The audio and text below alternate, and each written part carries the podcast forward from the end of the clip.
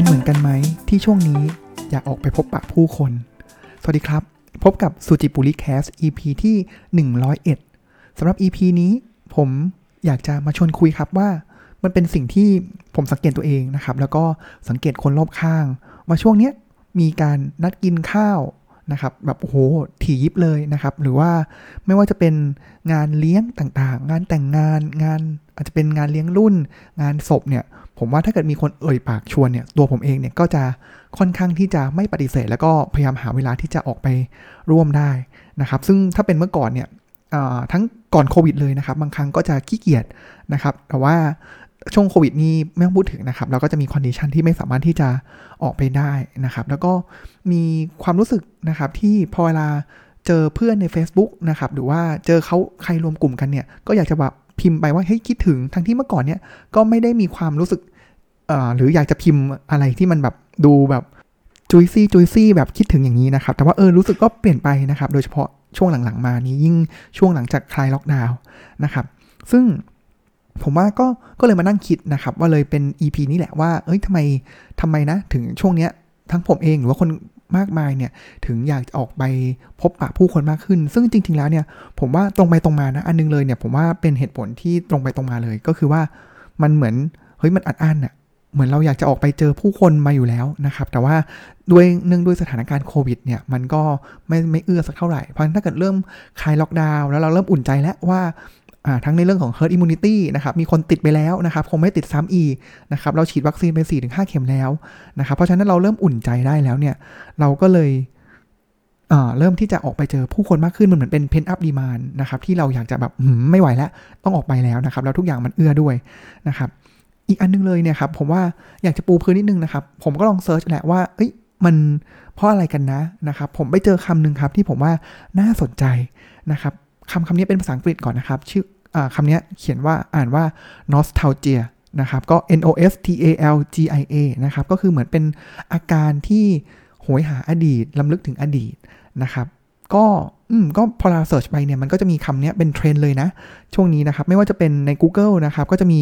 เขาบอกว่ามันจะมี research อันนึงนะครับ ของ Google เลยเนี่ยก็คือบอกว่า year in search ของ Google นะครับ มันคืออะไรครับ ก็มีบอกว่าเออคำที่คนเนี่ยมักค้นหาเลยเนี่ย มีอยู่ตีมองของมันนะครับ ก็คือไปในเรื่องของการค้นหาคุณค่าค้นหาเรื่องของความสุขนะครับ แล้วก็ความทรงจำในอดีตซึ่งมันก็สอดคล้องกับนอสซาเจียหรือว่า การหอยหาอดีตนะครับแล้วก็หอยหาอดีตเช่นอะไรครับ ผมว่าเทรนตอนนี้เลยนะครับก็จะเป็นเรื่องของ Y2K นะครับหรือว่าถ้าเกิดแบบคน Gen X หน่อยเนี่ยแบรนด์ที่เราหวยหาในอดีตเลยนะครับ ก็ top of mind เลยก็จะเป็นพวก r e w i นะครับ Gen Y ก็เป็นโนเกียนะครับแล้วก็ Gen Z เลยเนี่ยครับก็จะเป็น n i กี้นะครับที่เราจะโหยหานะครับก่อนหน้านี้ก็มีเทรนด์พวกนี้มาเรื่อย ๆ อยู่แล้วนะครับแต่ว่าช่วงนี้เป็นช่วงที่คนเนี่ยโหยหา สิ่งเหล่านี้มากขึ้นจนคำเนี้ย nostalgia เนี่ยขึ้นมาเลยนะครับ แล้วก็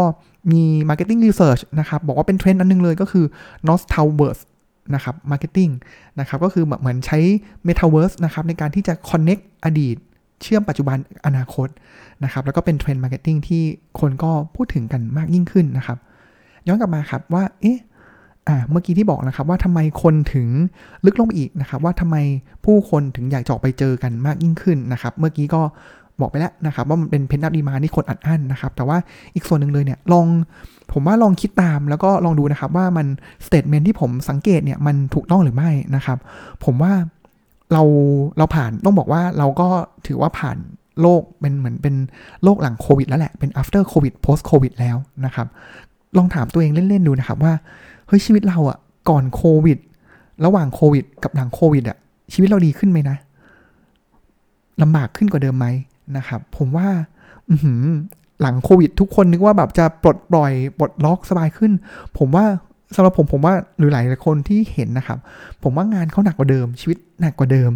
นะครับแล้วไหนจะเริ่มอะพอเราช่วงโควิดใช่ไหมครับเราเริ่มปรับตัวแล้ว ชีวิตเราจะเริ่มอะเข้ารูปเข้ารอย work from home เป็นส่วนใหญ่นะครับ มีเวลาอะถึงแม้จะประชุมตั้งแต่เช้า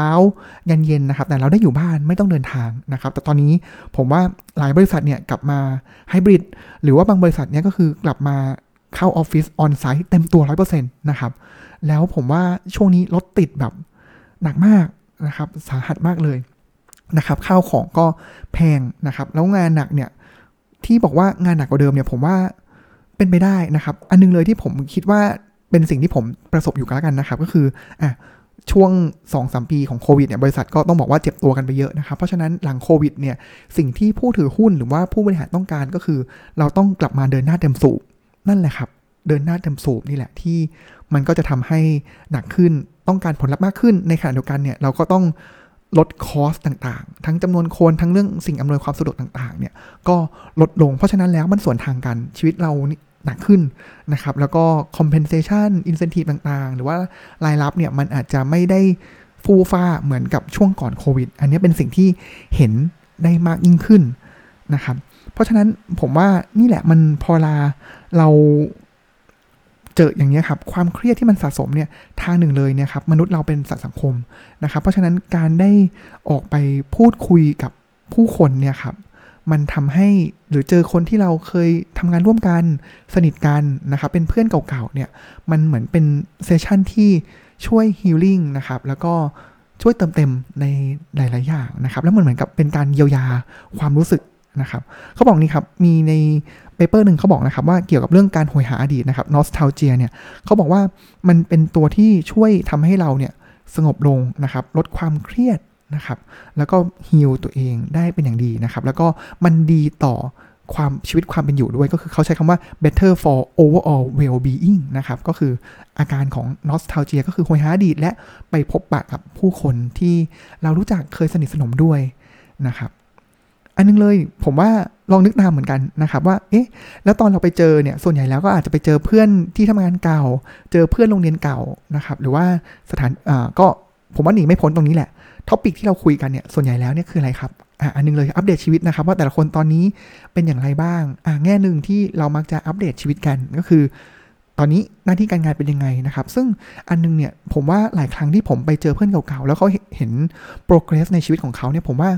อ่าแง่หนึ่งมันก็อาจจะแบบเฮ้ยดีเพรสหรือเปล่านะครับ แต่ผมมองว่าเฮ้ยโหเพื่อนที่โตมาด้วยกันเนี่ย เด็ก ๆแบบเล่นแบบ วิ่งไล่จับกันเนี่ยเฮ้ยตอนนี้เขามีชีวิตที่ไปถึงตรงไหนแล้วนะครับมันเหมือนเป็นสิ่งที่เฮ้ยก็เป็นแรงผลักดันเป็นแรงบันดาลใจของเรานะครับอันนี้คืออัปเดตความก้าวหน้าในชีวิตนะครับหน้าที่การงานนะครับบางคนก็จะเป็นอัปเดตว่าเฮ้ยตอนนี้นี่โอ้โห งานหนัก suffer มากเลยนะครับการที่เราได้ไปเล่าสิ่งต่างๆเหล่านี้ให้กับเพื่อน จริง ๆ แล้วเพื่อนเก่าๆเนี่ยอาจจะไม่ได้แก้ไขปัญหาให้เรานะครับแต่ว่าสิ่งหนึ่งเลยก็คือแค่เหมือนการรับฟังเนี่ยมันก็คือการ เยียวยาหัวจิตหัวใจของเพื่อนๆกันแล้ว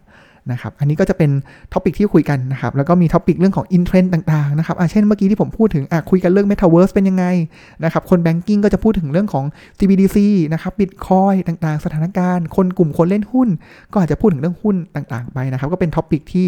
แต่ละที่ก็โยนลงมานะครับอีกอันนึงเลยนะครับที่ผมว่า เป็นเป็นอันที่ผมชอบนะครับ เป็น session หรือว่าเป็นบทสนทนาที่ผมชอบมากเลยนะครับ ตอนที่ไปเจอกลุ่มเพื่อนๆ ไม่ว่าจะเป็นเพื่อนที่ทำงานหรือเพื่อนโรงเรียนเก่านะครับ ก็คือเรื่องของความทรงจำเรื่องราวในอดีตนะครับ อย่างล่าสุดเนี่ยผมไปเจอเพื่อนกลุ่มที่เรียนปโทด้วยกันมานะครับ ตอนนั้นกลุ่มเราก็จะเป็นกลุ่มตั้งแต่เราก็จะมีการแสดงนะครับ เรื่องเพลงที่เรา ร้องและเต้นกันก็คือเพลงแลกกระซอยนะครับ ซึ่งตอนนั้นเนี่ยแลกกระซอยเนี่ยมันมีเพลงว่าแลกกระซอย 5 บาท 125มิลลิลิตรนะครับเราก็มาเริ่มคุยกันว่าเฮ้ยแต่ตอนเนี้ยมัน 6 บาทแล้วนะ แม้แต่แลกกระซอยเองที่พยายามอั้นมา 5 บาทเกือบ 10 ปีเนี่ยก็อั้นไม่อยู่นะครับตอนนี้ก็เป็น 6 บาทแล้วนะครับแล้วมันก็มี topic นี้แหละครับที่คุยกันนะครับหรือว่าแซวกันจำชื่อพ่อชื่อแม่กันนะครับอะไรอย่างเงี้ยครับหรือว่าอันนึงเลยก็คือนินทาจารย์ผมว่ามันเป็น session ที่ ไร้สาระนะ แต่ว่ามันเป็นอะไรที่ healing จิตใจเราได้เป็นอย่างดีเลยจริง ๆ นะครับเขาบอกนี้ครับ เขาบอกว่าจริง ๆ แล้วเนี่ย ตอนที่เราไปคุยกันเนี่ย มันเหมือนเป็นการขุดดึงความทรงจำเก่าๆออกมานะครับ ซึ่งความทรงจำเก่าๆเราเนี่ย เราลองลองสังเกตดูนะครับ ว่าสิ่งที่เราพูดคุยกันนะครับ มันจะไม่ใช่เรื่อง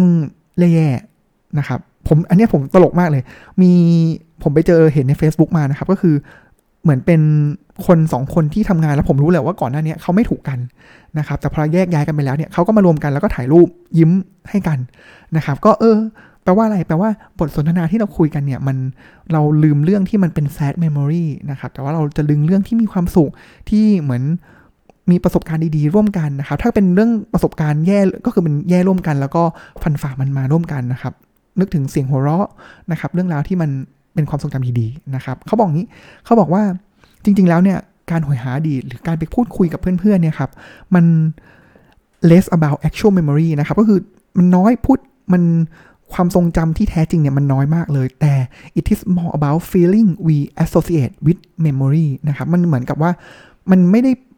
มันเป็นเรื่องของความรู้สึกที่เรามีให้กับความทรงจำนั้นมากกว่านะครับ เพราะฉะนั้นไม่ว่าจะเป็น เรื่องร้ายหรือเรื่องดีเนี่ยเราบิดให้มันเป็นแฮปปี้โมเมนต์ได้หมดเลยนะครับ บางครั้งเนี่ยผมเคยไปคุยกับเพื่อนนะครับ หรือตอนที่ทำงานเก่า มีโปรเจกต์หนึ่งที่ผมว่าผมทำแล้ว suffer มากเลยนะครับเราพอไปคุยเนี่ยเราก็บอกเฮ้ยเออเราก็ผ่านมันมาได้นะจำเหตุการณ์นี้ได้ไหมที่ผมไปนี่นี่นี่มา เออมันก็กลายเป็นเหตุการณ์ที่เราบิดมุมความคิด แล้วก็กลายเป็นเรื่องที่ให้ความหมายใหม่กับมันได้นะครับ อันนี้ก็เป็นแยกแตก เหมือน storyline ของ EP นี้นิดนึงนะครับ ว่าเฮ้ยเราคุยอะไรกันบ้างนะครับย้อนกลับมานะครับว่าแล้วเพราะอะไรล่ะที่ทำให้คนเราเนี่ยออกอยากออกไปเจอกันเหมือนเดิมมากขึ้นนะครับ เมื่อกี้ผมบอกไปแล้ว ก็คือเหมือนเป็นดีมาที่อัดอั้นมานานนะครับ แล้วก็การที่ออกไปเจอผู้คนเนี่ยทำให้เราเหมือนเยียวยาตัวเองนะครับ แล้วก็ทำให้เราเนี่ยมีกำลังใจในการที่จะสู้กับชีวิตที่มันก็ยากขึ้นหลังโควิดนะครับ อีกประเด็นหนึ่งเลยเนี่ยครับผมว่าสอดคล้องกันนะ ผมว่า หนังสือหลายเล่มพูดถึงเรื่องนี้เลยครับ คือหนังสือหลายเล่มนะครับ แล้วก็ผมว่าลีดเดอร์หลายคนพูดถึงนะครับ ก็คือมนุษย์เราเนี่ยที่ดำรงเผ่าพันธุ์มาได้ถึงทุกวันนี้เนี่ย เพราะว่าเราเป็นสัตว์สังคมนะครับ การที่เราเข้าเป็นส่วนหนึ่งของสังคมเนี่ย มันเหมือนอยู่ในดินเองของเราเลยนะครับ ลองนึกภาพนะครับว่าถ้าเกิดเราอยู่เป็นหมูเนี่ย ในสมัยอดีตนะครับ เจอสิงโต เจอสัตว์ ป่าเงี้ยครับเราร่วมกันแล้วก็ที่จะป้องกันได้นะครับหรือว่าถ้าเกิดเราอยู่ร่วมกลุ่มกัน เราสามารถที่จะไปล่าสัตว์ร่วมกันได้ แต่ถ้าอยู่คนเดียวเนี่ยเจอสัตว์ป่าเจออันตรายใดๆเราก็ไม่รอด หรือว่าเราไม่มีกำลังพอที่จะหาอาหารมาได้นะครับ เพราะฉะนั้นโดย DNA ของเราเนี่ยมันฝังอยู่แล้วแหละว่าเราเนี่ยเป็นส่วนหนึ่งของสังคม และเราต้องเข้าสังคมนะครับ เพราะฉะนั้น วัตถุประสงค์หลักของชีวิตเพอร์เพสต่างๆ ความสุขในชีวิตนะครับ หรือการดำรงอยู่รอดเนี่ย มันคือการที่เราเข้าไปเป็นส่วนหนึ่งของสังคม แล้วพอเราทุกอย่างมันเอื้อประโยชน์ เอื้ออำนวย สถานการณ์มันพร้อม เราก็สามารถที่จะกลับไปใช้ชีวิตเหมือนเดิมได้นะครับ ผมว่าอีกประเด็นหนึ่งนะครับ ที่ผมว่าน่าสนใจเลย แล้วเป็นตัวกระตุ้นนะครับ ก็คือโซเชียลมีเดียเห็นไหมครับว่าก่อนหน้านี้มันจะมีเทรนด์ช่วงหนึ่ง นะครับเทรนด์ FOMO นะครับก็คือ fear of missing out ก็คือเราเนี่ย โอ้โห อยากจะเข้าไปเป็นส่วนหนึ่งของเรื่องราวต่างๆนะครับไม่อยากจะแบบหลุดวงโคจรออกไปนะครับแล้วมันก็จะกลับมาเป็นอีกเทรนหนึ่งนะครับก็คือโจโมนะครับ joy of missing out นะครับคือเฮ้ย ไม่เป็นไรอะฉันไม่จำเป็นต้องไปรู้ทุกเรื่อง ต้องเข้าไปอยู่ในหมู่สังคมทุกรอบก็ได้นะครับ เพราะฉะนั้นเนี่ยพอเรามันเป็นอย่างเงี้ยครับ ทุกอย่างมันเป็นวัฏจักรนะครับพอมันมีโฟโมอ่าเทรนโฟโมขึ้นมานะครับ คนก็จะเริ่มไปโจโมก็คืออยากจะเข้าร่วมไม่อยากเข้าร่วมนะครับ อยากจะอยู่แบบมีความสุขกับตัวคนเดียวไม่จำเป็นต้องรู้ทุกเรื่องก็ได้นะครับ ตอนนี้เทรนด์มันก็กลับมาด้วยตัวโซเชียลมีเดียก็คือกลับมาเป็น FOMO อีกครั้งหนึ่งนะครับ ซึ่งผมว่าอันนี้เป็นสิ่งที่ผมสังเกตกับตัวผมเองเลยแหละว่าเฮ้ยพอเราเห็นเพื่อนเขาไป meeting กันเนี่ยผมว่าเฮ้ยคิดถึงคราวหน้านัดผมด้วยนะ อะไรอย่างเนี้ยครับก็ก็เป็นตัวอย่างหนึ่งที่ผมก็สังเกตตัวเองนะครับ ก็ น่าจะประมาณนี้นะครับของสำหรับ EP นี้นะครับ อยากจะนำเรื่องราวที่ผมก็สังเกตตัวเอง สังเกตคนรอบข้างเนี่ยก็ลองดูข้อมูลต่างๆ ลึกลงหน่อยนะครับ แล้วก็นำมาเล่าสู่กันฟังใน EP นี้นะครับสำหรับวันนี้ก็ขอกล่าวคำว่า สวัสดีครับ